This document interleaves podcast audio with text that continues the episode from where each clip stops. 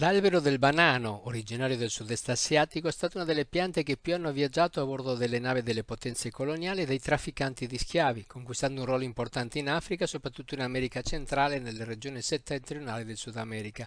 La banana era preziosa perché considerata un ottimo alimento per gli schiavi, anche nella sua versione da cottura, il platano.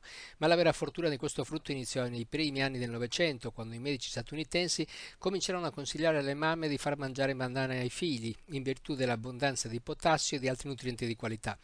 La crescita della domanda internazionale trasformò il banano in un albero da piantagione, a discapito di vaste porzioni di foreste tropicali abbattute per coltivare il frutto dorato. Questa espansione fu gestita per decenni in regimi di quasi monopolio dalla statunitense United Fruit Company, oggi nota come Chiquita. L'azienda divenne una forza economica, politica e perfino militare in paesi come Guatemala, Costa Rica, Honduras, Panama. Dettava legge, otteneva privilegi, nominava i governanti e quando all'elezione vinceva qualcuno che potesse intaccare i suoi interessi, lo rovesciava. I paesi vittime della piovra verde, come era conosciuta l'United Fruit, divennero così i paesi delle banane. L'odierno business globale delle banane è miliardario. Si contano circa 20 milioni di tonnellate all'anno di prodotto destinato all'export a diverse imprese, oltre 90 milioni di tonnellate consumate nei mercati interni dei paesi tropicali e subtropicali. Ma c'è un punto molto debole ed è la stessa genetica delle piante che non hanno semi e si riproducono in modo assessuato, e cioè grazie alla mano dell'uomo che taglia un pezzo di radice e lo pianta.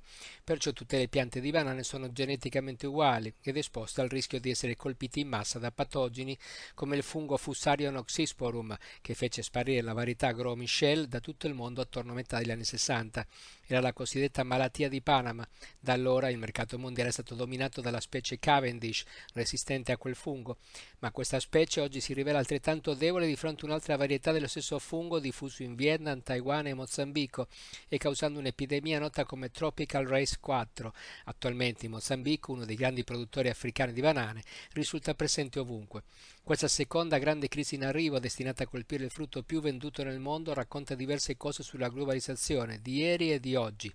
La coltivazione a dismisura, a discapito delle foreste di una pianta fragile, modificata e ibridata nel tempo dall'uomo, una pianta divenuta fondamentale per l'esportazione di interi paesi e fonti di lavoro per milioni di persone, ma di vero guadagno solo per poche imprese multinazionali.